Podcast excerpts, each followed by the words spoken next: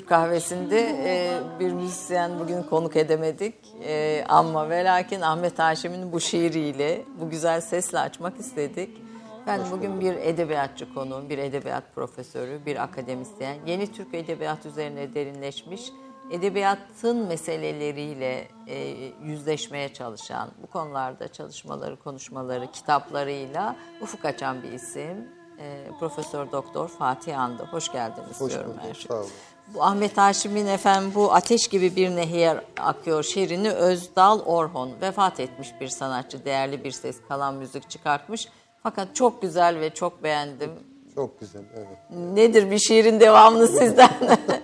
Nedir ateş gibi akan bir nehir? Yani keşke ezberimde olsa tamamını okusam ama e, Haşim'in o hem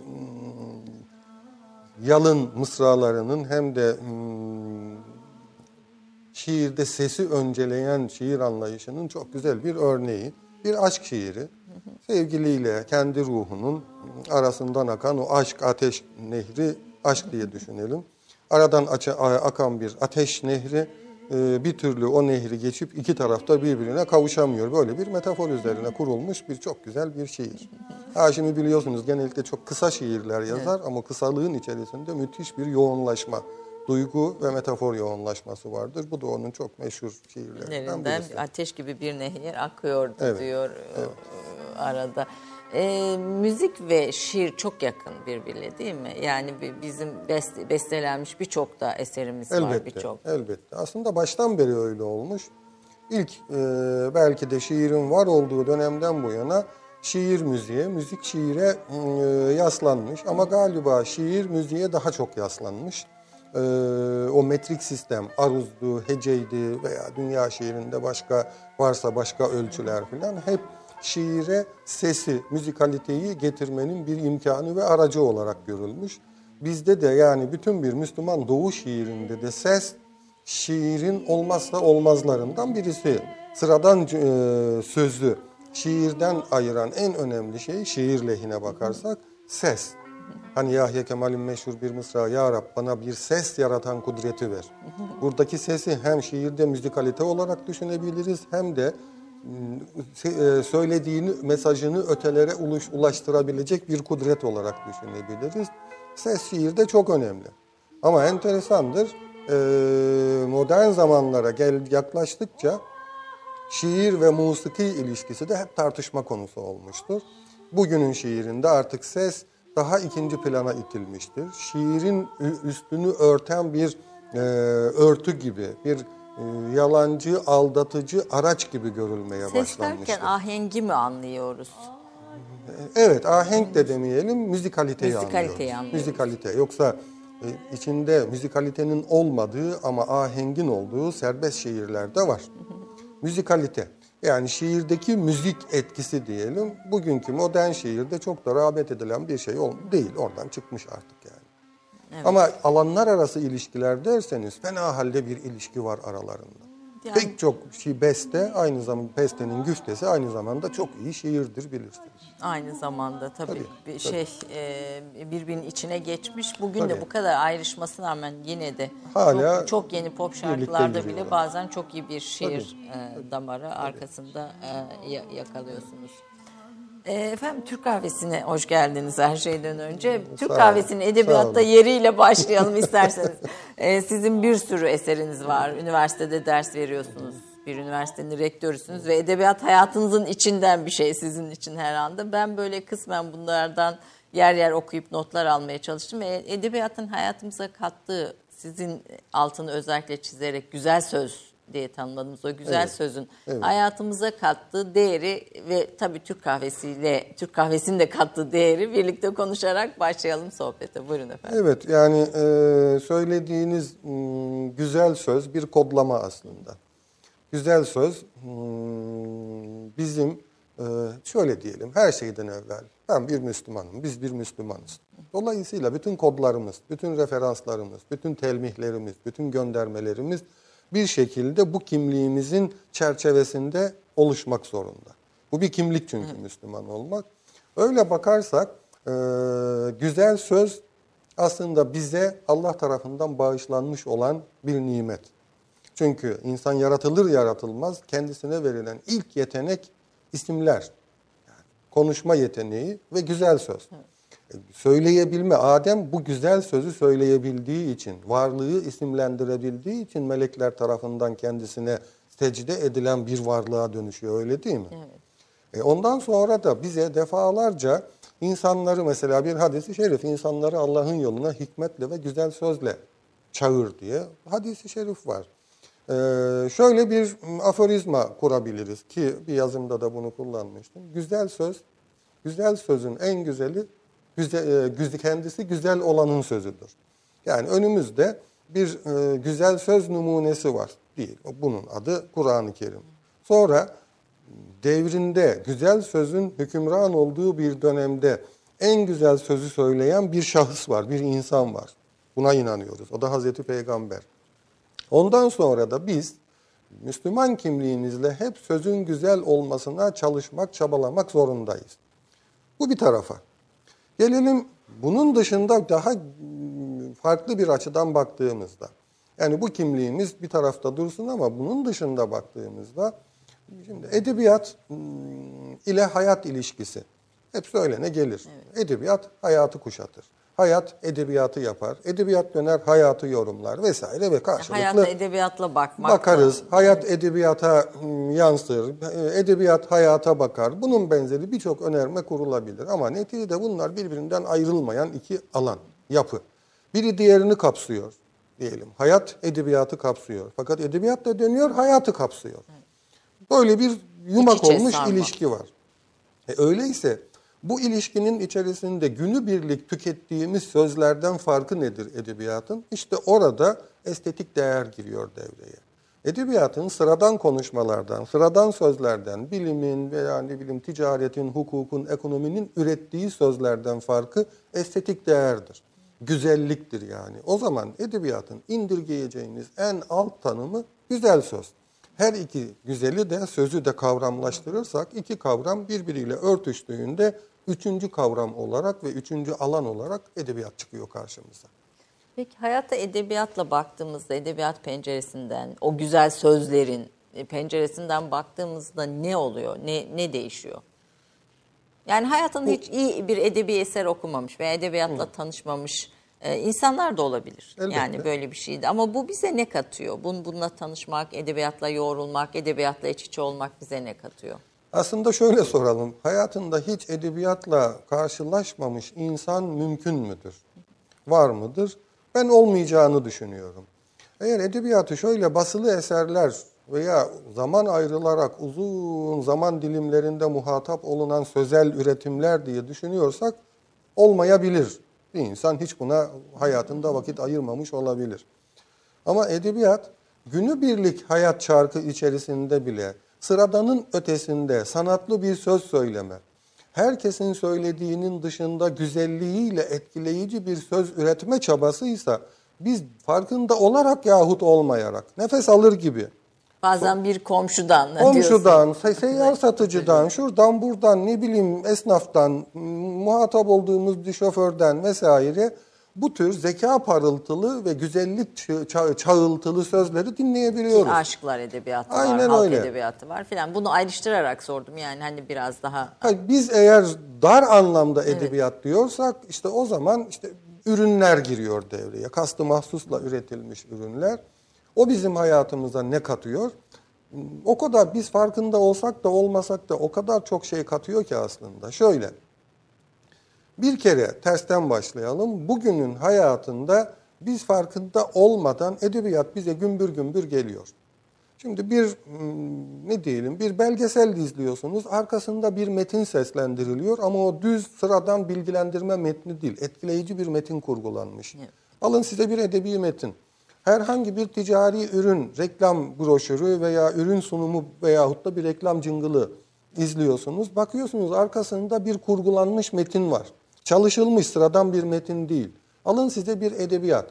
Ama biraz konvansiyonel bağlamda biz edebiyat dediğimizde türler bağlamına indirgiyoruz onu. Roman, şiir, hikaye, tiyatro vesaire. Bunlar şeklinde algılıyoruz. Böyle algıladığımızda bile edebiyat çok fazla fonksiyonel bizim hayatımızda. En azından şöyle. Bize hayatın farkına varma imkanı sunuyor. Yaşayıp giderken ben bir duvar yazısında gördüm. Hayatımız yaşamakla geçip gidiyor diyordu. Hayatımız yaşamakla geçip giderken o hayatın farkına vardırtan bir şoklama etkisi. Üzerinde düşüp düşünüp belki bir kendimizden çıkarıp o yaşadığımız hayatı kendi kimliğimizden çıkarıp ötekileştirerek karşımıza alıp sen kimsin diye sorgulama imkanı sunuyor bize. Bu önemli bir kazanım. Bir başka fonksiyonu biz bunu zaman zaman çok söylemişimdir. Belki yazılardan birisinde de işlemişimdir. Ne yaparsak yapalım bir kişilik bir hayatı yaşıyoruz. Biz bir kişiyiz. Ama biz her birimiz birer insanız. İnsan olmamız hasebiyle, fıtratımız böyle. Bu bir kişilik hayat bize yetmiyor. Hep Farklı. dahasını, ötesini istiyoruz. Zenginleşmek, çoğalt, çoğalmak, o çok da hoş görmediğimiz dedikodu, çekiştirme, merak duygusu, tecessüs aslında başka hayatlarla çoğalma dürtümüzün de bir yansıması. Sürekli başka hayatlar. E bunu kendi hayatımızda reel olarak pratikte Yaşıyor. yapamıyoruz. Yapamıyoruz. Ama Allah büyük bir lütuf olarak bize bazı imkanlar vermiş. Benim bir kişilik hayatımı kendi içerisinde çoğaltma imkanım. Mesela bana hayal kurma yeteneği vermiş. Benim reel hayatımı hayalle olağanüstü çoğaltıyorum. Mesela bana rüyayı vermiş. Rüyalar benim hayatımın içine giren ikinci bir çoğaltma imkanı. Ve mesela bana anılarımı vermiş. Yaşadığım reel hayattan kopup geçmişe dönüp hayatımı yeniden çoğaltabiliyorum. Ve bana dördüncü olarak edebiyat yapma imkanı, sanat yapma imkanı vermiş. Sanatın bir alt kümesi olarak edebiyat işte bana bu hayatı çoğaltma, zenginleştirme, arttırma imkanını da veriyor. O yorumlama, sorgulama imkanıyla birlikte en önemlisi bu çoğaltabilme imkanı. Müthiş bir imkan bana bir kalırsa. zenginleşme. Zenginleşme, aydınleşme, elbette. Baş, başka tecrübeler, deneyimler, hayatlar, dönemler bir sürü şey. Kesinlikle, Ve yani- de bir şey, bir özümüz senmiş bir zevk iklimi de tabii beraber. Ve bunu en güzel yoldan yapıyor. Bu açıdan mesela her bir sanatkara ve konumuzla alakası ım, dolayısıyla her bir edebiyatçıya biz aslında bir şükran borçluyuz. Kendi hayatını, kendi hayat tecrübesini cömertçe bize açıyor, sunuyor. Gel hayatına benimkini de eklemle ve bunu da yaşayabil diye sunuyor. Bu büyük bir cömertlik. Evet bu, bu, bu, bu cömertliğin de edebiyatın kıymetini bilmek lazım. Aynen öyle. Efendim kısa bir Fatih Andı'nın e, eserlerini, hayat hikayesini çok öz olarak bir izleyelim. Ondan sonra yeni Türk Edebiyatı'ndan, Türk Edebiyatı'ndan konuşmaya başlayalım. Peki. Profesör Doktor Fatih Andı 1962 yılında Adana'da doğdu. 1985 yılında İstanbul Üniversitesi Edebiyat Fakültesi Türk Dili ve Edebiyatı bölümünden mezun oldu. İstanbul Üniversitesi Edebiyat Fakültesi Yeni Türk Edebiyatı Anabilim Dalı'nda araştırma görevlisi olarak başladığı akademik hayatını aynı bölümde yardımcı doçent, doçent ve profesör olarak devam ettirdi. Andı farklı tarihlerde yurt içi ve yurt dışında çeşitli üniversitelerde misafir öğretim üyesi olarak da bulundu. 2010-2018 yılları arasında Fatih Sultan Mehmet Vakıf Üniversitesi Edebiyat Fakültesi'nin kurucu dekanlığı görevinde bulundu. Profesör Doktor Fatih Andı 26 Aralık 2018 tarihinden itibaren aynı üniversitenin rektörlük görevini sürdürmektedir. Türkiye Bilimler Akademisi ve Yunus Emre Vakfı mütevelli heyet asli üyesi olan Andı, üniversiteler arası kurul doçentlik komisyonu üyeliği, İstanbul Bilimler Akademisi Vakfı ve Kıbrıs Sosyal Bilimler Üniversitesi mütevelli heyet üyeliği gibi görevlerinin yanı sıra birçok vakıf ve sivil toplum kuruluşunda çalışmalar yürütmektedir. Yeni Türk Edebiyatı alanında birçok akademik yayını ve kitabı bulunan Profesör Doktor Fatih Andı'nın Roman ve Hayat kitabı Türkiye Yazarlar Birliği tarafından en iyi edebi tenkit ödülü aldı. Hayata Edebiyatla Bakmak isimli kitabı ise Yazarlar Birliği'nin en iyi deneme kitabı ödülüne layık görüldü. Profesör Doktor Fatih Andı'nın kitaplarından bazıları şunlardır. İnsan Toplum Edebiyat, Servet-i Fünun'a kadar Türk şiirinde şekil değişmeleri, edebiyat araştırmaları, roman ve hayat, hayata edebiyatla bakmak, Güneşe tutulan ayna şiir incelemeleri, İstiklal Marşı, İstikbal Marşı, Emperyalizme direniş bilinci Çanakkale, Bir Dağ Nasıl Söylerse Öyle, Cahit Zarifoğlu, Şiirin Ufku, Hazreti Peygamberi şiirle sevmek ve akrebi kuyruğundan tutmak. Akrebin kuyruğundan tutmak bir metafor tabii. Türk edebiyatı için biraz bu bunu söyleyebilir miyiz? Ee, Türk Edebiyatı'nın modernleşme sürecindeki bazı temsilcileri için kullandım ben bunu. Bu ödünçleme bir e, alın şey e, Alıntı kelime diyelim. grubu diyelim. Ee, Allah ömrünü uzun etsin. Sezai Karakoç'un bir şiirinde geçiyordu. Ben onu yıllarca derslerimde e, o şiiri de işledim. Hatta o konuda bir makalem de var, kitaplarımın birisinde var. Ötesini söylemeyeceğim başlıklı bir şiir. Ee, Afrika'nın bağımsızlık savaşları, Cezayir, Cezayir. ve Tunus bağlamında yazılmış bir şiirdir. Orada geçiyordu bu. Akrebi kuyruğundan tutmak çok müthiş etkileyici geldi bana. Oradan bu metaforu işlettim. Türk Edebiyatı'na indirgedim ben bunu. Ee, dedim ki Türk Edebiyatı gerçekten e, modernleşme, yine Sezai Karakoç'un o hmm, Yitik Cennet kitabının başında söylediği gibi bizim hayatımızı alt üst eden bir adeta hmm, samyeli modernleşmeyle muhatap olduğundan itibaren bazıları bizim geleneğimizin yaptığı o veya değerler dünyamızın yaptığı geleneksel hayatı alt üst eden bu samyelinin adeta bir akrep gibi bizi soktuğunu fark etmiyorlar. Gidiyorlar onun tam da kuyruğundan tutuyorlar ve zehirleniyorlar. Fakat zehirlenme neticesinde akrepten kaçacaklarına akrebe daha çok hahişle sarılan bir yapıya bürünüyorlar. O zehir biraz metaforik bir zehir. Zehirlendikçe kimlik değişiyor, bozuluyor. Bir grup edebiyatçımız böyle. Bir grup edebiyatçımız da bu gelenek modernleşme çatışma süreçleri içerisinde akrebin kuyruğunu tutanlara karşılık akrebin kuyruğunu ezmeye çalışıyorlar. O zaman bizim 19. yüzyıldan bugüne kadar edebiyatımız, edebiyat temsilcileri, edebiyatçılar bağlamında akrebin kuyruğunu tutanlar ve akrebin kuyruğunu ezenler kutupları arasındaki mücadele veya iki birbirine paralel kimi zaman birisi kimi zaman öbürü öne çıkan bir çağlayış şeklinde bugüne kadar gelmiştir. Türk Edebiyatı. Romana buradan tabii geçmek istiyorum aslında. En büyük Evet. şey de roman tabii Evet. burada Türkiye'de edebiyatta modernleşmenin, yenileşmenin en büyük. Çünkü e, roman olmayan bir toplumdan geliyoruz ve roman bize batılılaşmayla birlikte gelen e, bir şey hikaye. E, Jale Parla'nın e, Babalar ve Oğullar ve Türk romanı üzerine çalışmaları değerlidir. Orada e, Türk romanının ortaya çıkışını anlatırken özellikle e, güçsüzleşen babanın yeniden güçlenmesi, güçlendirilmesi olarak tarif eder Tanzimat romanını. E, ve romanda uzmanlaşmaya başlamamız da biraz zaman alır. Aslında kendi hikayemiz, batılılaşma hikayemizle Türk romanın hikayesi de iç içe gitmiyor mu? Ve buradaki temalar nedir, nasıl değişiyor? Bize romanın, Türk romanının özellikle söylediği Türkiye hikayesi nedir? E, kesinlikle iç içe gidiyor sizin de dediğiniz gibi ve az evvel dedik ya hayat ve edebiyat ilişkisi. İşte nereye elinizi atsanız bu ilişki karşınıza çıkıyor. Hem bireysel bağlamda çıkıyor hem toplumsal bağlamda. Romanda da böyle. Hatta şunu bile diyebiliriz. Romandaki hayat edebiyat ilişkisi daha çok toplumsal bağlamda referansları olan bir ilişki.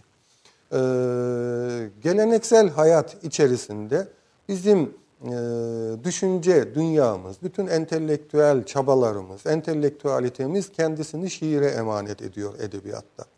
Bizim eskilere bakarsanız yani Kudema'ya, kla- klasiklerimiz. bizim klasiklerimize yani bizim o geleneksel hayatı yaşadığımız yüzyıllara bakarsanız e, devlet adamı söyleyeceklerini şiir üzerinden, edebiyat yapıyor ama şiir üzerinden söylüyor. Tasavvuf büyüğü şiir üzerinden söylüyor. Kanaat önderi şiir üzerinden söylüyor. Padişah şiir üzerinden söylüyor. Hangi alanda kendisinden sonraya bir ses bırakmak isteyen birisi varsa şiire sarılıyor, şiir üzerinden söylüyor. Modernleşme bu dengeyi bozuyor, değiştiriyor. Artık şiir gerilerken roman öne çıkıyor. Bizim modernleşme hayatımızda da çok sancılı bir geçiş süreci vardır. Bu süreç neticesinde bugün geldiğimiz noktada hatırlayalım ta bunun da ivmesi zaman zaman sıçrasa bile mesela 20. yüzyıla 5 kala o Servet-i Fünun topluluğu edebiyatı dediğimiz süreçte e, bir patlama, bir mm, bir tık yükselme e, manzarası gösterse bile Servet-i Fünun romana büyük bir ivme kazandıran bir oluşumdur. Asıl büyük mm, oluşum aslında Cumhuriyet döneminde başlıyor. Ee, Cumhuriyeti kuran kadro ki içinde Cumhuriyet'in yeni rejimin kültür mühendisliğini üstlenen ekibin içinde ciddi anlamda edebiyatçılar ve özellikle de romancılar var. İşte Reşat Nuri'si var, Yakup Kadri'si var, Halide Edip'i var, Falih Rıfkı'sı var. Bir sürü romancı var. Bunlar ne yapıyor?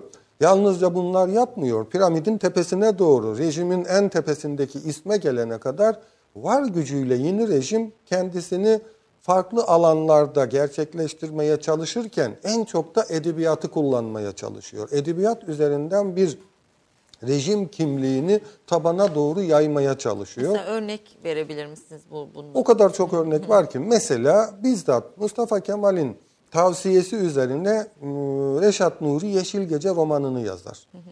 Mesela m, Ateşten Gömlek. Mesela ne bileyim m, sonrasındaki Halide Edip'in e, Ateşten Gömlek ve sonrasında yazdığı romanlar. Mesela Ankara, Panorama romanları. Ee, şiirde de var, tiyatro da var. Yani e, roman ikinci sırada tiyatro, üçüncü sırada şiir geliyor dönemin aktualitesi içerisinde. Roman nasıl? Mesela Cumhuriyet'in 10. yılında yani 1933'te e, bir takım romancılara yeni romanlar sipariş veriliyor. Diyorlar ki Cumhuriyeti anlatan romanlar yazacaksınız. Size para da vereceğiz. Bir ekip oluşturuyor, kalabalık bir ekip oluşturuluyor. Bunlardan bazıları yazıyor fakat bütçe yetmediği için onlara para verilmiyor. Bunlar dönemin gazetelerinde mağdur olduklarını dile getiriyorlar. Orada burada sızlanıyorlar. Bir tatsızlık yaşanıyor. Romana yü- yüklenen misyon siyasal misyon, sosyal misyon, toplumu modernleşme doğrultusunda eğitme. Değiştirici, dönüştürücü. Değiştirici, dönüştürücü. Şimdi Cumhuriyet'in ilk dönem entelektüel veya elit kültür mühendisleri bunu bir proje olarak yapıyorlar. Ama geriye doğru gittiğinizde Tanzimat sonrası 1870'ler, 80'ler, 90'lar, 1900'lerin başlarındaysa bu mm, misyon yükleniş e, modernleşmeci, batılılaşmacı yazarların kalemlerinden gönüllü olarak yapılıyor. Roman çok büyük bir misyon üstlenmiştir dönemin şartları içerisinde. Şöyle düşünelim, televizyon yok, internet yok, sosyal medya yok, görsel kültürün neredeyse büyük çoğunluğu bugün muhatap olduğumuz hiçbirisi yok diyebiliriz. Böyle bir mm, zaman diliminde başka bir dünyadan, batı dünyasından o dünya nimetlerinin daha sınırsız, bize göre daha sınırsız tadıldığı ve yaşandığı bir dünyadan bizde renkler, sesler, kodlar, kesitler ne üzerinden gelecek? İki tane önemli sanat alanı var. Roman Ve tiyatro. ve tiyatro. İkisi üzerinden geliyor bize. Şimdi tiyatroya muhatap olmak biraz külfetlidir. Evet. Hele ki o günün şartlarında. Kızcağızlar, okul çocukları evlerinden gidecekler, annelerinden izin alacaklar, akşamları evine geç Alacak, dönecek. evet. Biraz zor. Roman çok daha rahat. Alıyorsunuz, evinizde kapanıyorsunuz ve okunuyor, okuyorsunuz. Peki o dönemin romanını e, temsil eden örnek kimdir? Ee, Yani hangi romandır daha doğrusu? Hangi yazardır? Yani tekil bir isme indirgemek çok zor elbette ama Halit Ziya mı? e, Tanzimat'a gelirseniz eğer Recaizade. e, Recaizade ve Ahmet Mithat Efendi. 20. yüzyılın başına gelirseniz yani Tanzimat'ı ben 20. 19. yüzyıl sonu diye kodlayalım. Son çeyreği içinde Ahmet Mithat ve Recaizade daha fazla öne çıkar. Namık Kemal vardır ama biri tarihi yarım kalmış bir roman, birisi de işte zayıf bir roman intibah. evet. Onu kenara koyalım ama bu iki isim fakat e, 20. yüzyıl başına geldiğimizde elbette Halit Ziya. Yanı sıra biraz daha aşağıda basamakta olmakla birlikte e, Mehmet Rauf. Sonrasında meşrutiyete ve cumhuriyete geldiğimizde hem sayı artar hem etki alanı çok genişler romanın. Yani aslında Türkiye'nin tarihi o dönemleri, o geçirdiğimiz siyasi tarihin dönemlerine romanlar eşlik ediyor. Yani e, dö- dönemleri Evet, anlamak için, evet, o tarihi evet, anlamak, yorumlamak için de o romanlar bize bir şey veriyor, bir yol haritası Yol veriyor. haritası veriyor, bir de ayna tutuyor. Yani hani ayna roman ilişkisi Stendhal'den itibaren çok ayağa düşmüş bir benzetmedir. Ee, Ayna sokakta dolaştırılan bir şey, roman sokakta dolaştırılan bir aynadır diyor Stendhal ama bizde bu çok daha böyle. Bir yandan ayna tutuyor fakat bir yandan da değiştirici hatta yapıcı misyon üstleniyor. Bir amacı var yani. bir- Amacı var, Yani elbette. Batı romanından farklı olarak. Evet, Batı evet, romanının evet. böyle bir kaygısı var mı dönem olarak Var, baktığımızda? var. Mesela e, 1800'lerin başlarından itibaren e, romantizm, e, sosyal romantizm adı altında bir dönüşüm yaşıyor. Victor Hugo ve sonrasında mesela Victor Hugo'nun ahlaki öğretici roman yazma çabası var. Ama asıl realizm hele naturalizme geldiğinizde ısrarla toplumun aksayan yanlarına projektör tutup onu hmm, neşter altına yatırmak gibi bir iddiaları var realist romancıların. Bizimkiler de biraz böyle bir misyonla yaklaşıyorlar. Onun için bakın az evvel saydık şimdi. Bu sa- e, 19. yüzyıl hatta Halit Ziya'yı da katalım işin içine. 20. yüzyıl başları romancılarının birçoğunun bürokratik görevleri vardır. Devlet adamlığı görevleri vardır. Siyasetçidirler ama ne yapıp edip bir tane iki tane de roman yazmışlardır. Aynen eskilerin şiir yazması gibi roman adeta bir siyaset kürsüsüdür. Roman adeta bir mesaj imkanıdır. Roman üzerinden söyleyeceğini söylüyor. O kadar bu çok beğeniliyor ki. Mesela Abdülhamit gibi tiyatro yazmaya yeltenenler bile tiyatronun ucunu kaçırıyorlar. Diyaloglardan oluşmuş bir roman tarzında kesinlikle sahnelenemeyecek metinler yazıyorlar. Roman mı, tiyatro mu birbiri içine geçiyor bu türler. Bunun şeyi muhatap kitle çok beğeni ile izliyor, okuyor. Dedim ya bambaşka bir dünya. Bir ucu egzotizm mi derseniz, bir ucu yenilik mi derseniz, bir ucu nefsanilik mi derseniz değiştirici bir misyon çünkü misyonu romanın var ama öbür taraftan da kayıpla işte babanın yok olması, ev, bir elbette, sürü çatırdayan bir elbette, imparatorluğun elbette, elbette. bütün oluşturduğu o duygu travmaları da o romanların içinde ve dil Yaşanıyor. e, en önemli sorun da dil. Dili Bir- dönüştürüyor. Bir, bir dil e, oluşturmaya çalışıyor. Yeni bir dil, yeni bir Evet. dünya dili oluşturmaya Tabii. çalışıyor. Bir kısa Tabii. reklam arası ondan Tabii, sonra tabii. Türk romanının hikayesiyle Türkiye'nin hikayesini konuşmaya devam edelim. Peki. Bir dakika reklam arası.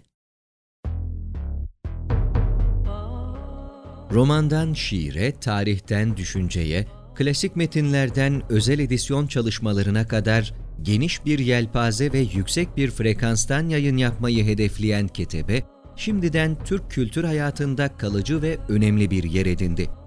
Edebiyatımızın seçkin eserlerine, genç kalemlere, tarihimizin engin zenginliğine, dünya edebiyatının hem güncel hem de klasik metinlerine, düşünce dünyamızın, maneviyat tarihimizin köşe taşlarına ve gün yüzüne çıkmamış değerlerine ev sahipliği yapmak, Ketebe'nin yayın politikalarının omurgasını oluşturuyor. dünya standartlarında bir yayıncılık anlayışı ve deneyimli kadrosuyla yola çıkan Ketebe Yayınları, kitaba, kağıda ve söze hürmet eden bir medeniyetin parçası olarak her şey geçer, yazı kalır diyor. Reklam arası sona erdi.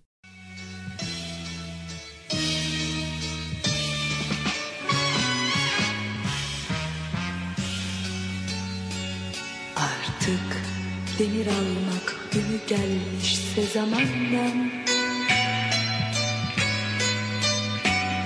Meçhule giden bir gemi kalkar bu limandan Hiç yolcusu yokmuş gibi Yavaş yavaş e, Yahya Kemal Beyatlı bütün bu dönemlerin içinde bir e, taşıyıcı bir köprü görevi görmüş bir şair olarak da önemli bu Hümeyra'nın seslendirdiği bu, bu güzel şiirin yazarı değil mi? Evet kesinlikle. Ee, hem e, geleneğin yükünü yüklenip, bilerek yüklenip e, modern dönemlere taşıma misyonu itibariyle e, çok önemli. Hem de kendi çağının modern şiirini en yakın temsilcileri ve örnekleri etrafında hatta bizzat Paris'te, Fransa'da bulunarak tanımış ve onlarla bir muarefeyi oluşturmuş isim olarak bizim Türk şiirimizde modern şiirin sesini, rüzgarını taşıyan bir Yani isim olarak çok çağdaşlarının önemli. şeyini de yansıtmış, çağdaşlarıyla, Elbette. yani dünyadaki çağdaşlarıyla bir arada da bulunmuş bir şair olarak. Şimdi bizim modern şiirin, Cumhuriyet dönemi şiirinin e, köprü başında iki isim var. Çok güzel bir tevafuk ikisiyle başladık. Birisi Haşim, birisi Yahya Kemal. E, bu hep tartışılmıştır. Bugünün modern şiirini Haşim mi daha çok beslemektedir? Haşim mi kendi çağı için daha modern bir şiir yapmıştır? Yahya Kemal mi diye tartışılmıştır. E, fakat Haşim'i bir kenara bırakalım. Konumuz madem sorunuz Yahya Kemal üzerinde. Yahya Kemal'in misyonu daha fazladır. Ne açıdan? Haşim'de biliyor bilmiyor konusuna girmeyelim belki ama şiirine yansıdığı kadarıyla bizim klasik şiirimiz, geleneksel şiirimiz yoktur. Onunla muarefesi, tanışıklığı ve ihtisaslaşması kendisini göstermez veya yoktur. Haşim Galatasaray'da okumuştur. Galatasaray'da batılı bir eğitim verilmektedir. O çağın eğitimi, müfredatı. Ee, klasik şiir bilgisi Yahya Kemal'e göre çok daha azdır Haşim'in. Onu o, o- onun için de yansıtmaz, bile isteye de yansıtmaz.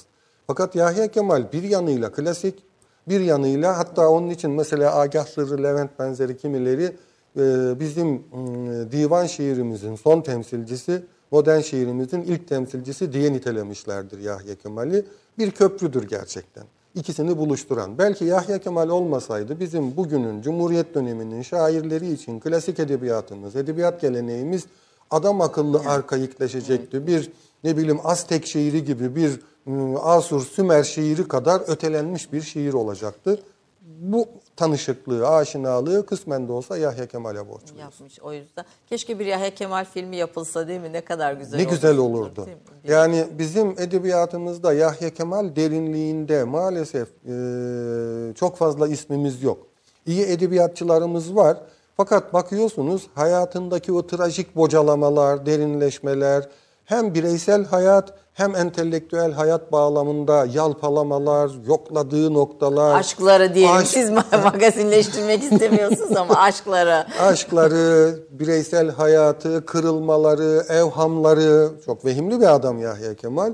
Yakın dostlukları, dostlarıyla kurduğu ilişkiler, kırdıkları, kazandıkları gibi çok derinlikli bir adam.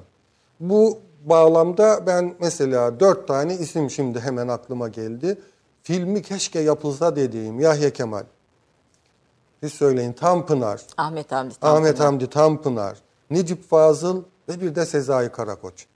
İç dünyasına girebilen her biri başka kulvarlarda o kadar çok kaliteli bir senaryoyu besler ki bu dört isim bize. Ve hayat hikayeleri itibariyle de bu dört de. senaryoya Evet, da evet, e, evet. ruh verecek. Kesinlikle. E, ve bir keş keş keşke yapılsa e, diyelim. İnşallah. E, şiire tekrar aslında romanla devam etmek istiyorum ama bu arada yeri gelmişken bugünün e, şairlerinden e, e, kimler var? Yani şiirin e, ne diyelim bugünkü şiiri temsil eden.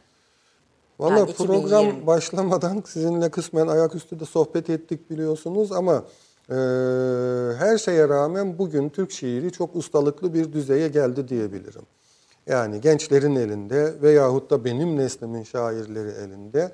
Roman her ne kadar çok fazla öne çıkmış olsa bile biz yine o ilk göz ağrımız şiirden çok fazla kopmuyoruz. Çok şükür ki kopmuyoruz. Kopmuyoruz, evet. Çünkü o derinlerde yatan bir takım kodlarımız bizi şiire zorla da olsa sevk ediyor.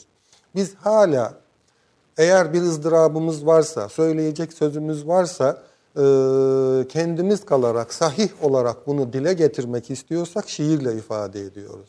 Ama Bir şairin arkasına saklanı veriyoruz. Aynen öyle. Bir şiir mısrağına Kesinlikle. saklanıyoruz. Ama hmm, daha toplumsal, daha büyük çaplı, daha böyle hmm, görünme heveslisi bir takım çabalarımız ve mesajlarımız varsa o zaman roman devreye giriyor dikkat ederseniz.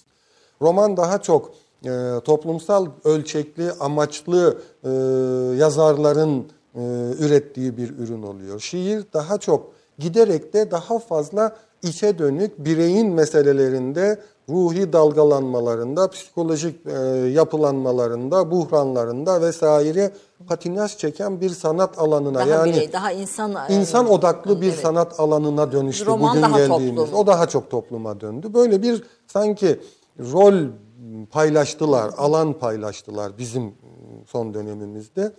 Son dönemde elbette sevdiğim şairler var. Burada hani birini söylesem öbürü alınır mı gibi bir tereddüte çok da kapılmadan şu anda hiç düşünmeden aklıma gelenlerden. Tabii bunlar benim zevkime seslenenler. Kendi e, neslimin iyi şairlerinden birisi olarak Hüseyin Atlansoy'u sayabilirim. Arif Ay'ı sayabilirim. Ne bileyim İhsan Deniz'i söyleyebilirim. Necat Çavuş'u söyleyebilirim. Yılmaz Daşçıoğlu çok yakın arkadaşımdır. Bunları söyleyebilirim.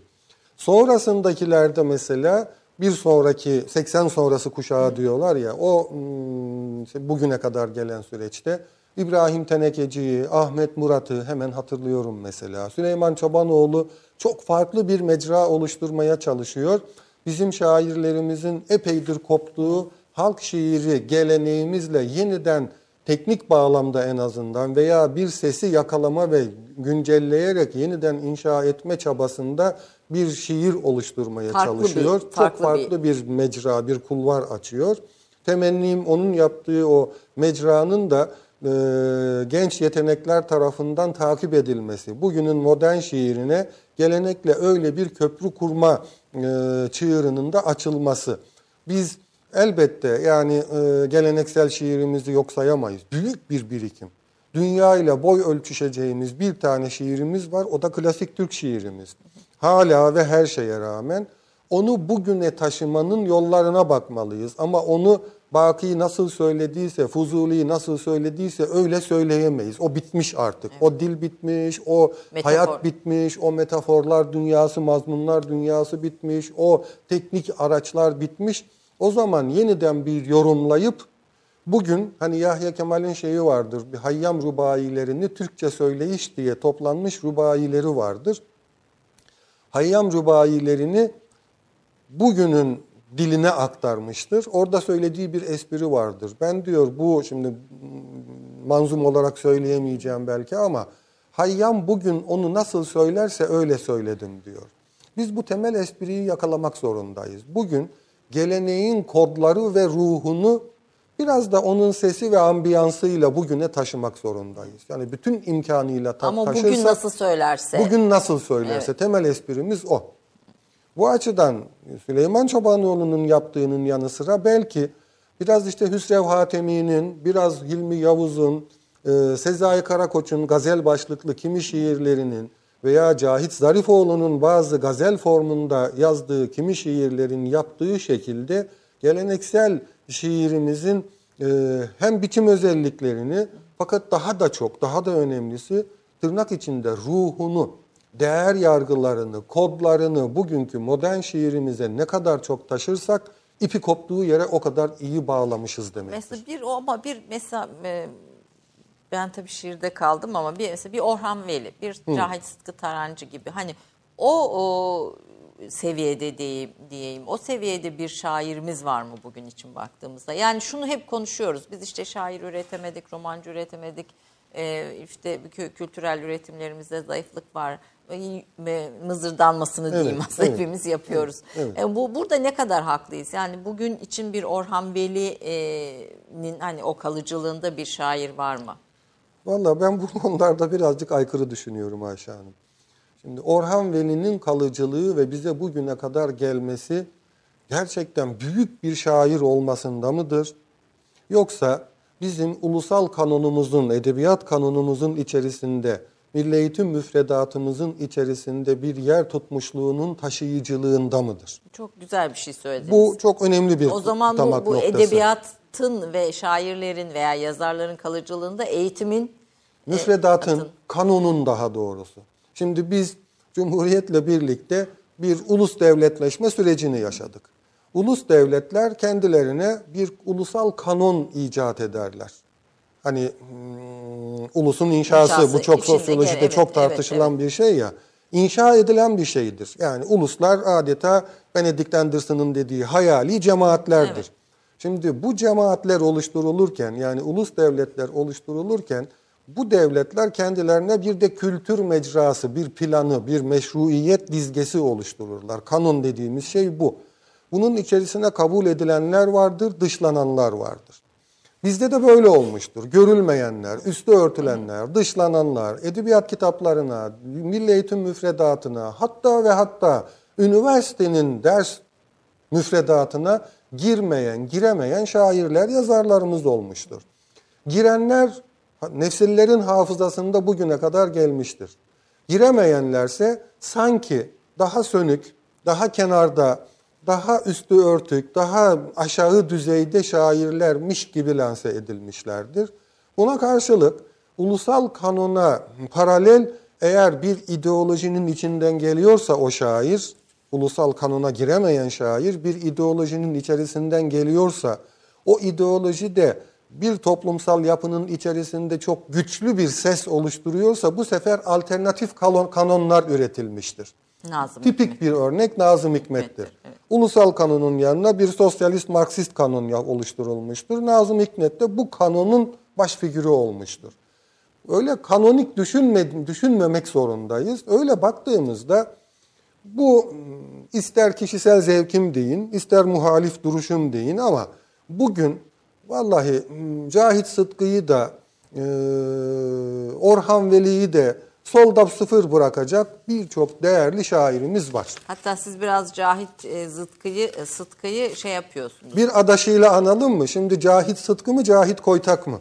E, Cahit Koytak. Ben Cahit Koytak'ı değil. elbette öncelerim. E, şey, Cahit Sıtkı'nın hiçbir şey sorulmasın benden. Haberim yok olan bitenden. Ha. Ne güzel dönüyor çemberim. Hiç bitmese horoz şekerim Evet. şiirini Evet. eleştiriyorsunuz mesela bir, kesinlikle. bir dönem zihniyeti. Bu bir yani eğer şaire bir aynı zamanda entelektüel bir rol de biçiyorsak ki öyle olmak zorunda. Bir entelektüel için bu çok yüz karası bir metin. Hiçbir şeye bulaşmadan günü tüketen popüler bir duruş sergiliyor o zaman bu noktada. O zaman kanonların dışındaki şairlere bakalım. Bakmak zorundayız. Di- diyoruz. Bu da sevindirici bir şey. Kanonik yapı Türkiye'de işte 2000'lerden sonra kısmen tedricen bugüne kadar yıkıldı. Müfredatta artık kanonik bir yapı bugün en az düzeyde. Her bir camianın, her bir ideolojinin, her bir çevrenin şairlerinden de bakıyorsunuz tabii şiirler var. Türkiye'de mahalleler var. O mahallelerin işte dilinden düşürmediği şiirler var. İşte Onlar her zaman olur. Yani eee, onlara bakarak da değer atfetmeyelim bir sanatkara. evet. Yani çok söylenmesi, çok ezberlenmesi, çok dillerde Değil. olması da onu Şimdi daha bakın, sanatkar Ümit Yaşar Oğuzcan yazdığı dönemlerde çok acayip dillerde dolaşan bir şairmiş. Ama çok popüler kodlarla yürüyen, vasatın altında şiirler oluşturmuş bir şair bugün baktığımız noktada. Yani sanat değeri açısından Evet, baktığımızda. evet, evet, Efendim Biz tekrar romana dönelim. Servet-i Fünun'la birlikte roman biraz yabancı. Bir eğreti e, e, hali var. Türk toplumuna çok da böyle e, oturmamış. E, ne zaman böyle bize oturuyor roman? Cumhuriyet'le birlikte reklama öncesinde konuştuğumuz Cumhuriyet'le birlikte oturuyor mu yoksa daha Cumhuriyet sonrasında 40'larda filan daha mı ilerleyen zamanlarda yerini buluyor? Evet yani burada ben e, toptancı bir bakış açısıyla toptancı bir cevap vermenin bizi yanlış mecralara sürükleyebileceği vehmiyle bu sorumuza Peki. cevap veriyorum. Belirli türlerin cevap verdiği zaman dilimleri var. E, çünkü roman e, çok müthiş böyle bir obez bir tür. Müthiş hantal bir yapı.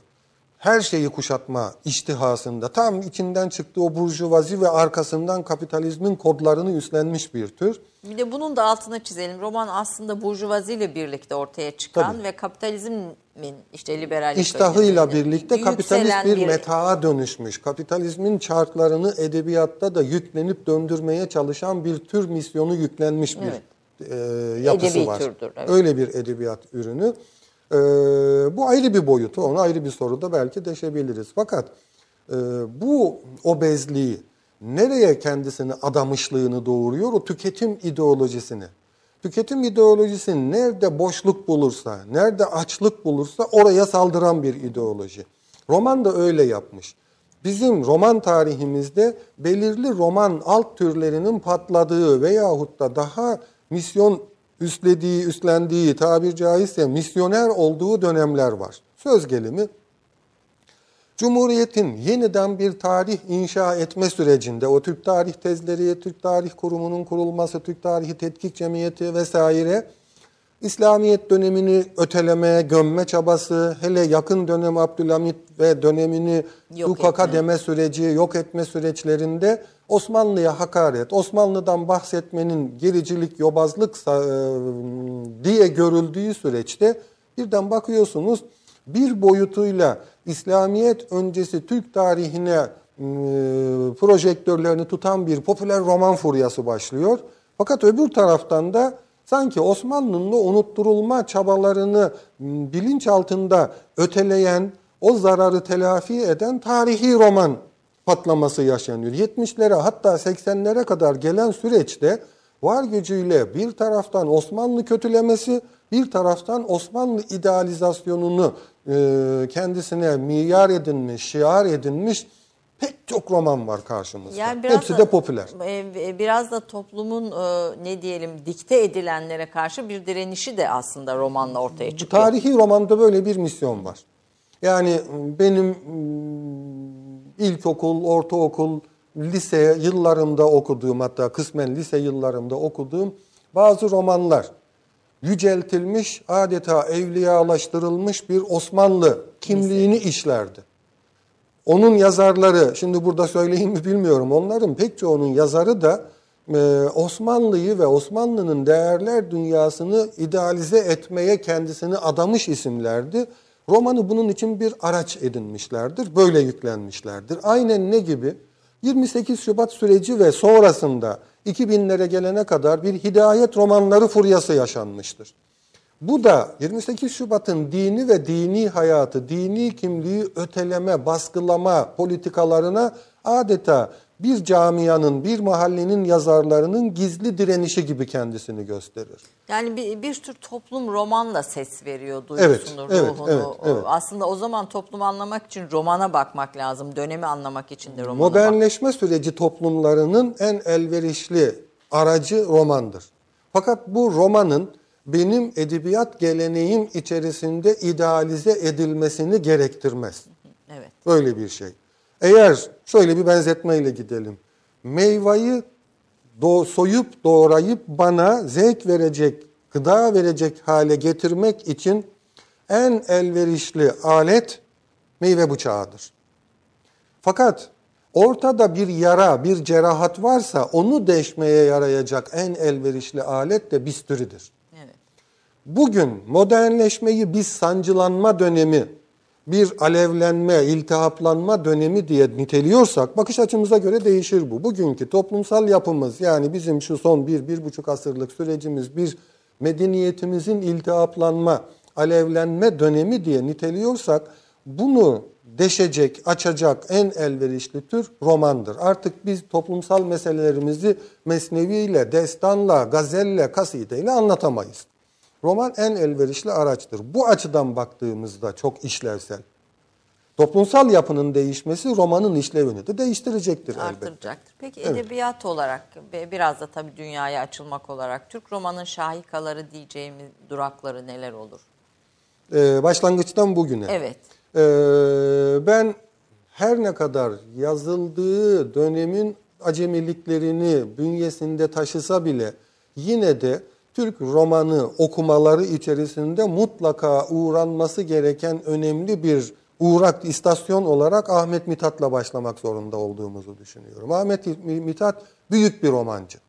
Ama romanlarının yazıldığı dönemin acemilikleriyle, diliyle, toplumsal hayatın romanesk olmamasıyla, Batı romanıyla muarefemizin, tanışıklığımızın sınırlı olmasıyla oluşan bazı sıkıntıları var. Bunu kabul edelim. Malul bir roman ama yol açıcı, çığır açıcı bir roman. Bunu görmeliyiz. İkinci büyük uğrak noktamız mutlaka Halit Ziya'dır. Bizim Halit Ziya ile birlikte bir Türk romanı kimliği oluşmaya başlamıştır. Batılı romanların ayarına yakın bir yani işte hmm, Aşkı Memnular biliyorsunuz ne bileyim Mavi ve Siyahlarla bir e, bu toplumun modernleşmeci Türk toplumunun romanı oluşmuştur. E, Hüseyin Rahmi'nin o sosyal eleştiri dozlu halk kültürünü de mutlak şekilde çok canlı olarak diri tutan romanlarını ben çok önemserim. Basit gibi gelir ama o kulvarda Hüseyin Rahmi'den sonra o ayarda ve o ustalıkla yazan başka bir romanımcımız bugüne kadar maalesef ki yetişmemiştir. Evet. Kulvarında öncü bir isimdir. Şeylerin hepsini bir kenara atıyorum ben. Ee, Reşat Nuri ne bileyim Yani onlar hep de değil, bir kenarda. şahika gibi. Mesela Ahmet Hamdi Tanpınar. Ahmet Hamdi Tanpınar'a oraya getirecektim sözü zaten. Ahmet Hamdi Tanpınar. Herkesin iddia ettiğinin zıttına bana göre Ahmet Hamdi Tanpınar'ın Şahika romanı Saatleri Ayarlama Enstitüsü'dür. Ee, huzur değildir. Saatleri Ayarlama Enstitüsü. Hem Ahmet Hamdi Tanpınar'ın entelektüel zekasının parladığı bir romandır. Hem toplumsal eleştiri bağlamında çok müthiş bir romandır. Sistem eleştirisidir o. Diğerleri bir diğeri bir güzellemedir. Yapay bir güzellemedir huzur romanı tabir caizse. Ee, yanlış zamanda yanlış bir güzellemedir diye görelim. Ee, sonra mesela benim açımdan bir başka büyük roman olarak ben tutunamayanları görürüm. Oğuz Atay. Oğuz Atay'ın tutunamayanları. Yani Türk Hala edebiyatı ırmağını bir nehir gibi düşündüğümüzde Evet, roman bunlar- yeni edebiyatı diye yani bak- o nehrin ım, çağlama Çağlama kıvrımlarıdır diyebiliriz. evet, Tutunamayanları düş- düşünüyorum. Mesela Aylak Adam kendi türünde bir Yusuf anahtar Atılgan, romandır mesela. Sonrasında bir benzeri romanların yani modern kentte anlamsız bireyin oluşumunu işleyen çok anahtar bir romandır bana kalırsa.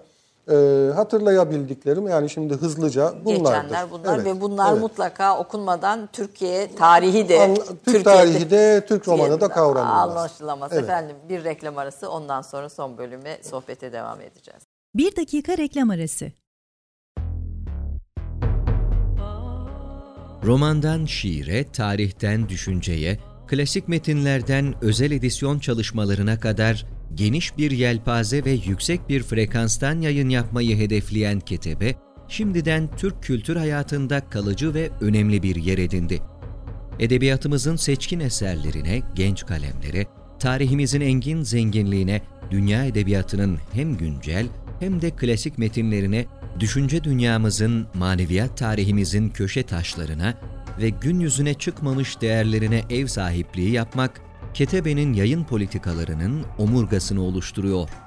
Dünya standartlarında bir yayıncılık anlayışı ve deneyimli kadrosuyla yola çıkan Ketebe yayınları, kitaba, kağıda ve söze hürmet eden bir medeniyetin parçası olarak her şey geçer, yazı kalır diyor. Reklam arası sona erdi.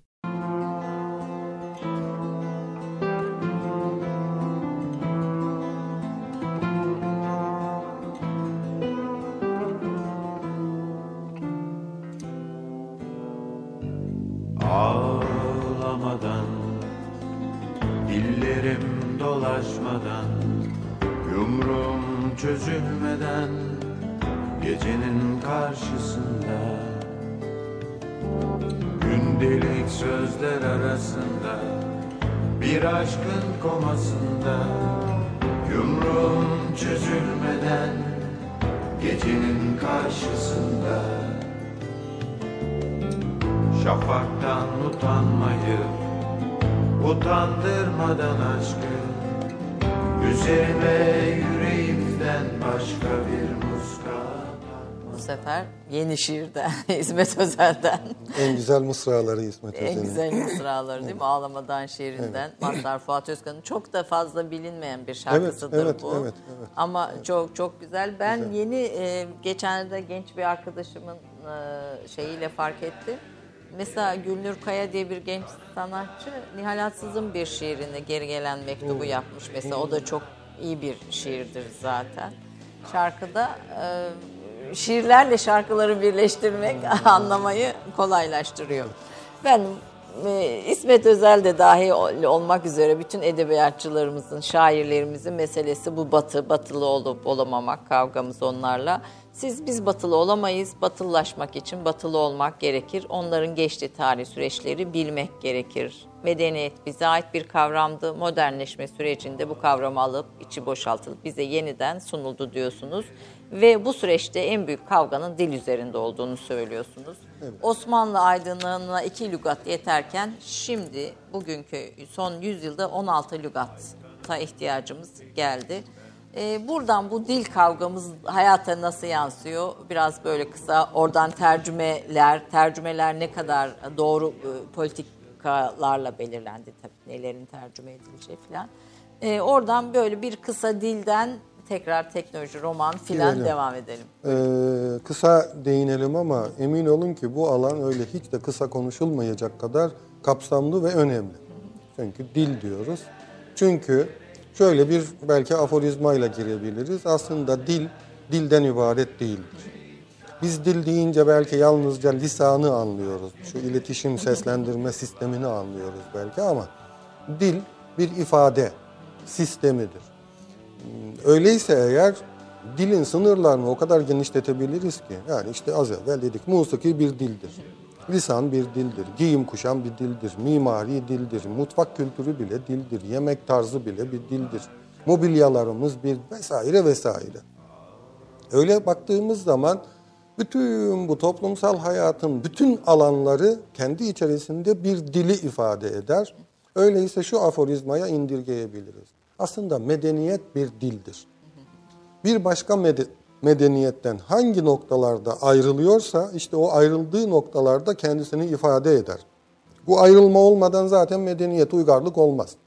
Uygarlıklar bir başka uygarlıktan bütüncül yapıların ayrışmasıyla mümkündür. O zaman bir dil ifade tarzı olarak bir dil inşa etmek zorundadır.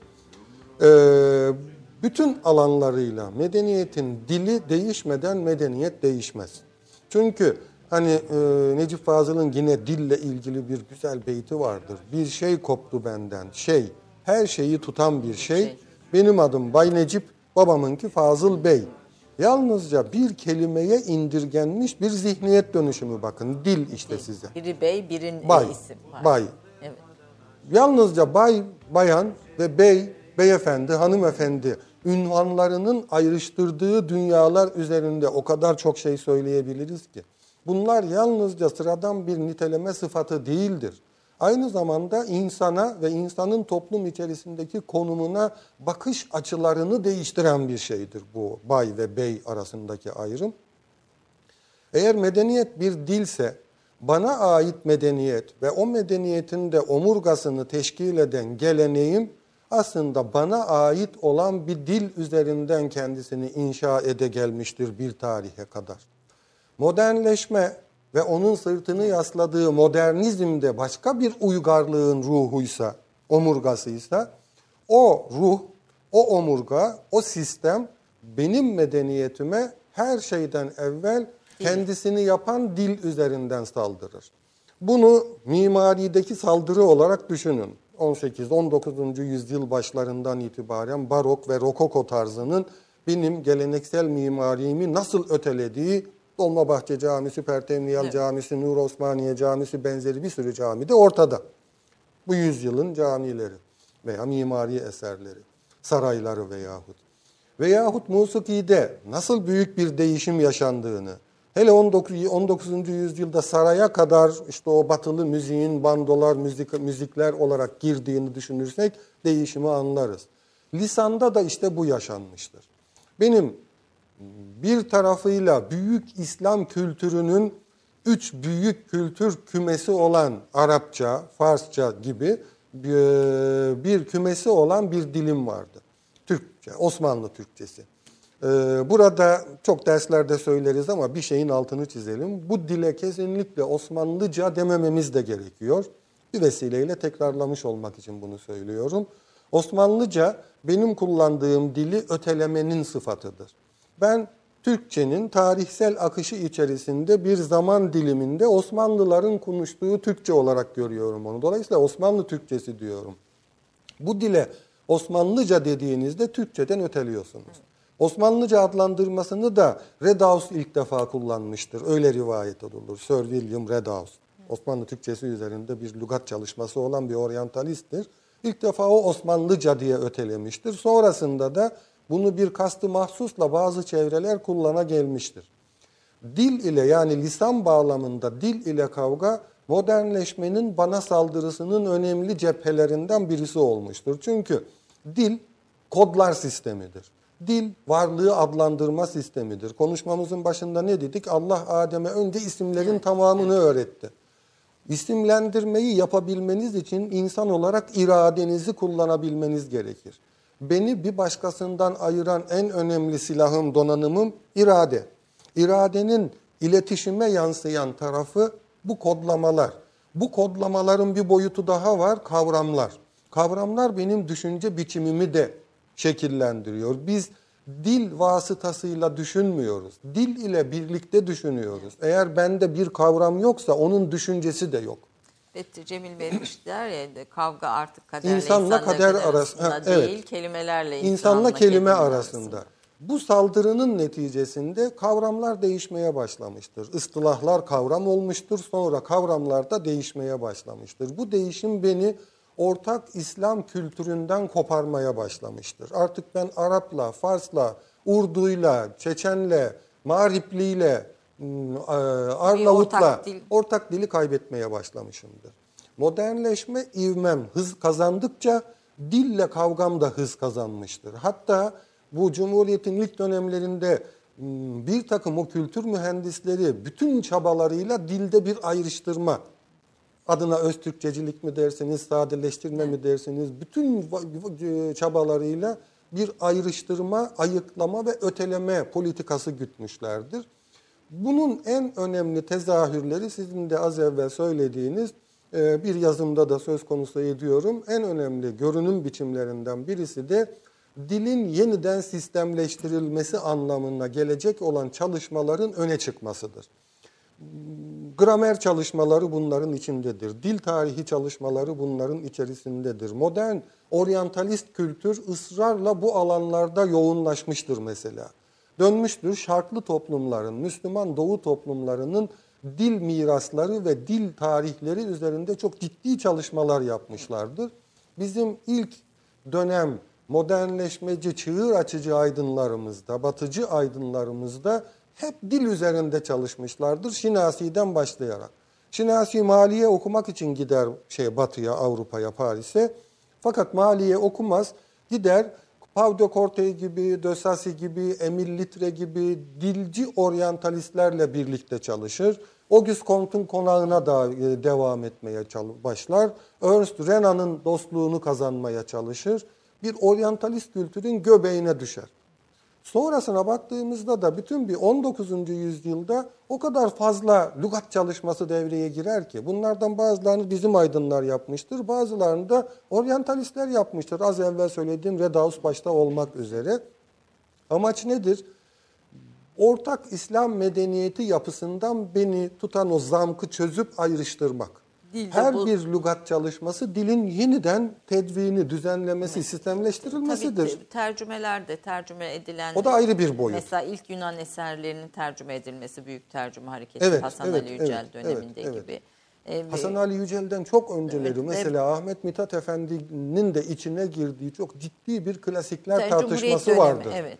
Cumhuriyet dönemine geldiğimizde mesela daha evvel Tanzimat döneminde bir tercüme büroları vardır. Her bir devlet dairesinin yazışmalarını takip edecek tercüme büroları, tercüme kalemleri kurulmuştur.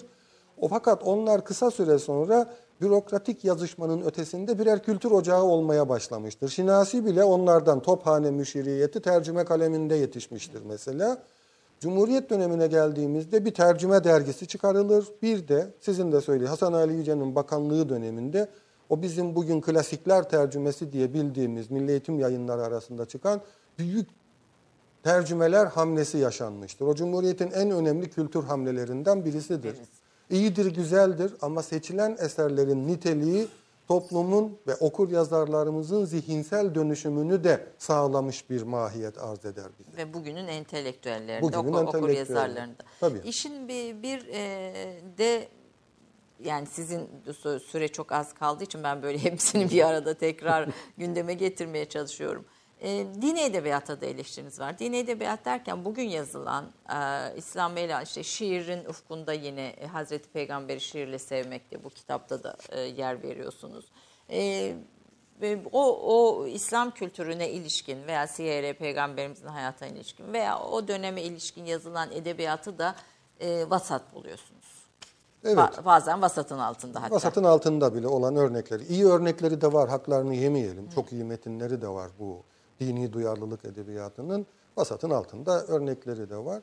Evvela bu dini duyarlılık, edebiyatımızdaki dini duyarlılık üzerinde durmak zorundayız. Az evvel hani bir sorumuzda dedik ya, kanon, edebiyat Evet. kanonu. Bizim edebiyat kanonumuz, edebiyat tarihi yazma kanonu şeklinde de zuhur etmiştir. Bizim edebiyat tarihlerimize bakarsanız, bizim Cumhuriyet döneminde e, dini hassasiyetleri ve dini düşünceyi, entelektüel, entelektüaliteyi ifade eden şairlerin hiçbirisi öne çıkmaz. En küçük diyelim 7 sayı çıkmış, 8 sayı çıkmış olan bir küçücük özenti derginin etrafında toplanan gençlerden bir yedi meşale topluluğu diye bir topluluk olduğu iddia edilir. Veya 48 sayı çıkmış, geriye bir tek Atilla İlhan'ın kaldığı bir mavi dergisinden Maviciler diye bir hareket olduğu iddia edilir. Bizim edebiyat tarihimizde bir büyük doğucular yoktur mesela. Yani 1940'lardan 80'lere kadar çıkmış 40 yıllık bir derginin nesilleri yetiştirmiş derginin edebiyat tarihinde bir topluluk olarak adı yoktur. Dört başı mamur bir edebiyat oluşumu oluşturmuş olan Mavera dergisinin etrafında oluşmuş olan o yani yedi güzel adam Evet, diyoruz ya evet. Onların Mavera topluluğu diye esamisi bile okunmaz. Bir diriliş topluluğu, diriliş dergisi hareketi diye bir hareketin adı sanı yoktur. Bugünün her genç şairi hangi zihniyette olursa olsun yolu mutlaka Sezai Karakoç'a uğramak Evet, zorundadır. Ama bakarsanız bu şairlerin bir kısmı diyelim Erdem Bayazıt'ı aldınız. Bizim edebiyat tarihlerimizde bağımsızlar diye geçer bunlar. Neyin bağımsız arkadaş? Niye bağımsız bunlar? Müslüman olmak niye bağımsız gibi bir renksiz sıfatla adlandırmayı gerektiriyor? Böyle bir üstünü örtme, kanonik bir öteleme mantığı işlemiştir. Edebiyat tarihi yazımında. Edebiyat tarihi yazımında.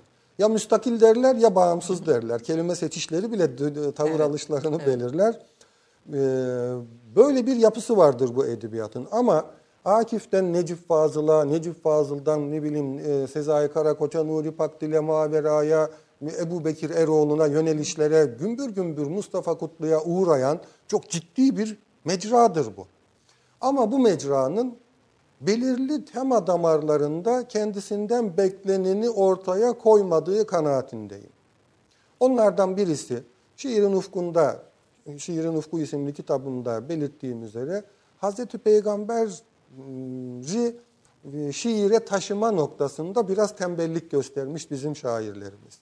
Niye? Vallahi ben bizim genç şairlerimizin de bu toplumsal yapı içerisinde karşılaştıkları o sorunları bireysel eksenli dile getirmekten başlarını kaldırıp birazcık ölçeği büyütmeye vakit ayırmadıklarını düşünüyorum. Evet. Dar kalıyor. Dar kalıyorlar. Emsalleri başka mahallelerin şairleri gibi kendi bireysel sancılarında patinaj çekiyorlar doğrusunu söylemek gerekirse. Var olanların içinde çok iyileri var. Sezai Karakoç'u, Cahit Evet, Zarifoğlu'nu, Arif Nihat Asya'yı veyahut işte İbrahim Tenekeci'yi vesaire. Ali Ural'ı ım, işledim bu şeyde. Cahit Koytak'ı vesaire. Fakat e, mevcut yekün içerisinde bazıları çok seviyesi düşük metinler kurguluyor. Ve belki halkta da bunlar daha çok mu karşılık buluyor? Yani evet ya ben yazılma amaç ve niyetlerine saygı duyuyorum. Peygamber muhabbetidir. Fakat bugünün şiirinin geldiği entelektü- entelektüel düzeye baktığında böyle olmamalı. Yani bu entelektüel düzeye uygun bir peygamber şiiri, bir Yekûnu az, yekûnu- toplamı az. Toplamı az diyoruz. Evet. Peki. Bir de bir edebiyatın güncel meselelere bakışı var. Bir teknoloji var önümüzde. Ee, mesela işte bir Aldo Huxley'in Yeni Dünyası 1940'larda yazılmış bir eser ki hani e, teknolojik olarak çok ileri bir şey. Bir bilim kurgu roman yoktur Evet, bizde. Bir evet. bilim kurgu bakışı yoktur. Yani bizim edebiyatımızın meseleleri arasına teknoloji girmiyor. Yani böyle bir şey yok. tabii. Bunu nasıl değerlendiriyorsunuz? Güncel ve geleceğe dair meselelere. Evet. Yani bunun içine iklim sorunları, bir, bir sürü bir şey sayabiliriz. Tabii. Ee, aslında şöyle, sırf bunun üzerine, hani az evvel dediniz ya, sırf bunun üzerinden bile bizim yakın bir buçuk asırlık batılılaşma tarihimizin bir rengini, bir çizgisini okumak mümkündür. Tanzimat dönemi 19. yüzyıl roman yekûnu içerisine baktığınızda bir roman türü 3-5 örnekte denenmiştir. Çünkü yüzyıl Jules Verne'in o Evet. e, fen, fen alanında, teknoloji alanındaki bilim kurgu dediğimiz romanın öncüsü kabul edilen romanlarının günü gününe bize çevrildiği dönemdir. Ahmet İhsan, Tokgöz, Servet Hatta İnatçı Kervan diye mi, mi Türkiye İstanbul'un da geçtiği bir romanı vardı var. Jules Verne'in. Yani bütün romanları çevrilmiş. Ahmet İhsan diye bir yazarımız. Servet Üfün'ün matbaasının ve gazetesinin sahibi Ahmet İhsan Tokgöz. Özel olarak bunları çevirip, kendisi bizzat çevirip yayımlamış. Başka çeviriler de var. Onların etkisiyle bir fenni roman diye bir kavramlaştırma başlamış. Fenni roman olarak ürünler, yerli, telif ürünler de yazılmış. Mesela Ahmet Mithat. Fenni bir roman yahut Amerika doktorları diye adam bir roman yazmış. Bir e, şahsı donduruyorlar. Bilmem kaç zaman sonraya yeniden diriltecekler Evet, vesaire bugün yapılan, vesaire. evet, Bugün evet. de hayal kurulan bir şey bu. İlk denemeleri yapılmış ama kodlamaya dikkat edin. Amerika'da geçiyor. Evet, Türkiye'de bir Türkiye'de roman, bir fenni yeni roman, inandırıcı geçemiyor. gelmiyor. İşte bu hastalığımız var ya veya hastalık da demeyelim, reel karşılığının gerçeğimiz, olmayışı bizim yazarlarımızın ne fenni roman ne de onun sonraki gelişmiş şekli olan teknoloji e, eksenli yürüyen bilim kurgu romanı yazmaktan alıkoymuş. Oraya se- sevk etmemiş. Nerelere kadar? 2000'lerin başlarına kadar. Ne zaman ki biz teknolojiyle daha yoğun ta- e, muhatap olan buna Özal dönemi iktidarları mı dersiniz, 2000 sonrası AK Parti dönemi iktidarları mı dersiniz, bizim teknolojiyle tanışıklığımız, teknolojik üretim çıtamızın yükselmeye başlamasıyla bizde de bu türden romanlar bol bol yazılmaya başlanmış. Ama nasıl bir bağlamda bu türden romanların ana esprisi popüler romanlar olmaları. Hatırlarsınız bir metal fırtına, Fırtına, rüzgarı evet, esti. evet, evet. Onun emsali bir sürü romanlar yazıldı. Bunların bir tarafı bilim kurguydu, birisi de bir boyutu da future fiction dediğimiz gelecek kurgulayan romanlardı. Artık bu türden romanlar var. Fantastik boyutta, fantastik roman da mesela aynı şekilde. Mesela aynı şekilde suç romanı. Polisiye roman diye başlamış. Bizde yalnızca bir komiser, Server Bedi, Peyami Safa'nın Cinayi romanlar. romanla, cinayi romanlar diye başlıyor. Ama bugün çok komplike ve başarılı suç romanlarımız Evet, var. Ahmet Ümit Çünkü bir suç toplumu bir, evet. olduk biz artık. Evet. Yani toplumsal işleyişin rengi nereye evriliyorsa roman o boşlukta bir yapı oluşturuyor kendisine. Teknolojiyi işleyen romanlar da bundan sonra yazılıyor. Yani 90'lar 2000'lerden sonra tek tük de olsa yazılmaya başlanıyor. Çünkü artık bizim de teknolojiyle muarefemiz çıtayı yükseltiyor. Peki, Türk romanının e, bugün için yeni Türk romanında önereceğimiz bizi izleyen izleyicilerimize de mutlaka okumalısınız diyeceğiniz isimler var mı? Aklınıza gelenler. Aklıma tabii. gelenler Evet, olabilir tabii. yani. Ee, Yasemin Kara Hüseyin'i tavsiye ederim. Evet, genç bir Ee, gençlerden. Ee, çünkü gençler çok daha arayış içinde oluyorlar ve çok daha eskileri aşma çabası içinde oluyorlar. Farklı mecraları daha çok yokluyorlar tabir caizse. Mesela e, az evvel size de söyledim. Fatih Baha Aydın'ı ben e, tavsiye ediyorum. Şule Gürbüz'ün romanları biraz Tanpınar esintisini taşımakla birlikte kaybettiğimiz bir e, kültür yoğunluğu, entelektüel birikimi taşıdığı için Şule Gürbüz'ün romanlarını ben Evet, beğenerek ben de okuyorum. çok severek okurum Şule Ee, vardı- Baha'yı getirdi kitabını okumamıştım ama sizin şeyinizden sonra okuyacağım.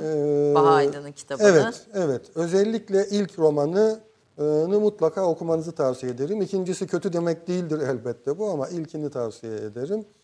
Ee, hatırlayabildiklerim Yani genç burada bu- bunlar genç romancıları da yüreklendiriyor. Yani Yasemin Hanım da genç bir Baha Elbette, da öyle genç elbette, birisi. elbette, Ha, bu elbette. bunlar demek ki aslında yeni e, gen- gençlerde şey var. Bir e, iyi roman, iyi edebiyat üzerinden var, de bir çaba var. var, bir elbette, gayret var. Elbette, elbette. Yani bu bunu da gösteriyor. Son derece de sevindirici tabii bu bu şeyler. Sizin başucu kitabınız var mıdır?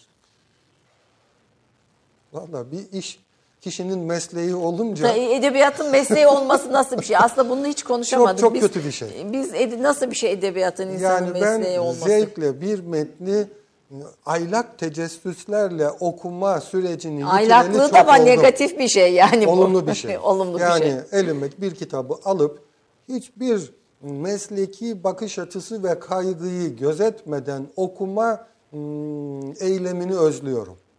Çünkü bütün okumalarınız bir yerden sonra bir zorunluluğa, şuraya şunu yetiştireceksiniz, burada bunu yazacaksınız. Benden şimdi mesela bu akşam ben kulaklarını çınlatalım. İbrahim Tenekeci'nin Muhit dergisine bir yazıyı yazıp yarın sabah vermek zorundayım. Bir başka yazı var, bir ikinci yazı var, üçüncü yazı var. Bir engelli koşuya dönüşünce aylaklık okumalarınız. Çünkü okumanın zevki boş zaman mümkünse aylaklık zamanlarında rahat rahat okumaktır. Bunu e, geçmişte birine rahmet, birine de e, hayırlı ömür dileği olsun diye söylüyorum. Geçmişte Rasim Özdöneren'le Cemil Meriç'in çok ciddi bir tartışması vardı. Cemil Meriç diyordu ki roman devrini tamamladı. Artık aylak aylak okunacak bir türdür. Çünkü romanın anlattıklarını sosyoloji paylaşıyor, felsefe paylaşıyor, antropoloji Evet, paylaşıyor falan. Rasim Özden diyordu ki hayır, roman her zamankinden daha çok önem kazandı. Roman sizin zannettiğiniz gibi aylak te- tecessüslerle okunmaz. Aylak zamanlarda ciddiyet kazandırmak için okunur. Çok ciddi bir okumadır diyordu. Ben onu kaybettim diyebilirim. diye bir- böyle boş boş demeyeceğim de daha şey popüler temalı romanlar falan okumuyor musunuz? Maalesef seçici olmak zorunda zorunda- kalıyorsunuz. Evet. Genelde bir konuklarımızın özellikle erkek konuklarımızın çoğuna soruyorum. İşte roman okur musunuz falan. Birçoğu da okumadıklarını söylüyor. ben okurum. e, roman okumak böyle bir züppe işi Hayır, hayır, falan gibi değil, görü- görülüyor ve değil. böyle bir hani ciddiyeti zedeleyen bir şey bir, olarak görülüyor. Hayır değil. Yani ben tür olarak benim edebiyat geleneğim içerisinde olmayan bir tür olarak benim kutsalıma, benim ne bileyim mahremime, benim ibadet alanıma, benim dini değerlerime romanın e, adım atmamasını ve taşıyıcı kimliği kazanmamasını söylüyorum. Onun için ben çalıştaylar da düzenledim. Meridyen Derneği çalışanlarının, yetkililerin kulaklarını çınlatalım burada. Onlarla beş tane çalıştay düzenledik, seri çalıştaylar. Bir tezim vardı. Pey- Hazreti Peygamber romanda anlatılmamalı. Bunun çok büyük gerekçeleri var. Bu mm, çok vakit alacak bir şey. Fakat mm, geleneğim açısından baktığında romana mesafe koymak zorundayım. Ama az evvel söylediğim, bugün içinde yaşadığım bu modernleşme, kaotik hayatını romandan daha iyi anlatacak bir türümüz de yok. Ve Bu açıdan romana çok değer atfedelim. Mustafa Özel'in kulaklarını çınlatalım. O gerçi sınırsız bir yelpazede ekono- bakıyor ama yani ekonomiyi romanla anlamak ve anlatmaya çalışmak muhteşem bir çaba modern her şey. ekonomiyi. Niye Don Quixote'a dönelim? İslam Geleneksel- iktisadını romanla anlatın. ah belki tabii. Tabii Yani oralarda şey. kalabiliriz. Doğru. Yani geleneğin sınırına modernleşmeci bir türle yorum getirmek yanlışına düşmemek lazım. Herkes kendi diliyle konuşmalı. Benim hassasiyet noktam bu. Ben benim uygarlığımı kendi dilimle anlatmak zorundayım. Roman yazmayacak mıyım? Roman yazmak zorunda değilim. Romanı özümseyip kendime ait bir ara tür veyahut da özgün bir tür oluşturma arayışı içinde olmalıyım. Film izliyor musunuz? Mesela senaryo, dizi oku, izler misiniz, okur musunuz? Mesela senaryo okur musunuz? Senaryo okumam yok. Öyle bir şeyim olmaz. Belki bir- be- belki romandan edebiyatta yeni bir türe, bir senaryo e, türüne de senaryo da bir edebiyo E, e, edebi tür olduğu tartışılır. tartışıl. Peki Evet, bu bunu ayrı evet. bir ayrıca senaristlerle tekrar Evet, kon- konuşalım. Ee, ço- çocuklar, ev ahalisi, bütün bu süreç Adanalı bir aileden geliyorsunuz. Evet, Sizi evet. edebiyata yönelten birisi oldu mu? Edebiyata ya ben doğuş doğ- doğduğumda bir sanatkar evine doğdum. Benim pederim Hamit Aytaş'tan icazetli Hasan Çelebi ve Mustafa Kutlu hocalarla aynı dönemde Hamit Aytaş'tan icazet almış iyi bir hattattır. Bizim evin duvarlarında dop dolu yer kalmamacasına Hamit Aytaç'ın hatta o 19. yüzyılın büyük hattatı Sami Efendi'nin bilmem şey bir sürü hattatın sanat eserleri vardı. Pederin eserleri vardı. Ebru, tesip, minyatür veya hat benim çocukluğumda gözümü açtığım bir Yazıyla, ortamdı. do, e, duvarlarda Geleneksel yaz- sanatlar. Anladım. Şu anda benim evimde öyledir. Pe- Pederden miras aldıklarım diyeyim, devraldıklarım. Allah Hepsi de çok kıymetlidir. Gelip görmek isteriz. Beklerim memnuniyetle. Her biri birbirinden değerli. Allah onların hiçbirisini kaybettirmesin bana. Edebiyat zevkinde bunu Sanat zevki diyelim. Fakat ondan sonra yani benim dedemin de medrese kültüründen getirdiği, dedem çok iyi mesela Arapça, Farsçası olan, divan şiiriyle ünsiyeti olan bir adamdı. Oradan gelen bir ortam belki çocukluğumun kodlarını yaptı. Ben e, hazır buldum böyle bir baktım meğer ben edebiyattan zevk alıyormuşum. Üniversite yılları hani insanların hayatında Evet. iki dönüm noktası vardır. Bir üniversite tercihleri bir de evlilik tercihleri. Ben üniversite tercihlerinde de bütün tercihlerimi edebiyattan yana yaptım. İçinizde edebiyat. Edebiyat, eşi- eşimi de edebiyatçıdan seçtim. Edebiyatla yoğrulmuş bir hayatım. Çocuğumun birisi edebiyat okuyor. Öbürü edebiyattan çok uzak değil. Or mesela bir takım dergilerde, Nihayet Dergisi'nde, Karabatak'ta, e, İtibar'da vesaire edebiyatla örtüşük olarak sinema yazıları yazar benim büyük oğlum. Küçük oğlumun bir şiir kitabı Ketebeden yeni çıktı. Oo, Ee, edebiyat zevki ailede devam Ailede ediyor. kaynayıp Güzel duruyor. söze mü- meftun bir dede, baba ve onun devamında çocuklarla devam Evet. ediyor. İnşallah bu güzel söze meftunluk devam eder. Allah güzel eserlerle Allah eksiltmesin diyelim. Efendim bugün bir edebiyatçıyı konuk ettik aslında. Bir taraftan edebiyat, bir taraftan tarih, bir taraftan Türkiye'nin geçirdiği değişim filan derken birçok başlıkta kısa kısa değindik. Ama kıymetli e, kitapları gerçekten e, ayrıca okumanızı tavsiye ederim. Hayata edebiyatla bakmak ve diğer bütün kitaplarında, roman ve hayatta da aslında e, sadece edebiyat anlatmıyor. Toplumsal değişim ve dönüşümün de e, önemli noktalarını anlatıyor. Fatih Hanım da lütfettiniz, şeref verdiniz efendim. Katıldığınız sabah bulduk. sohbetini. Türk kahvesinden bugünlük bu kadar. Haftaya bir başka konukta, bir başka değerli konukta görüşmek üzere. Hoşçakalın.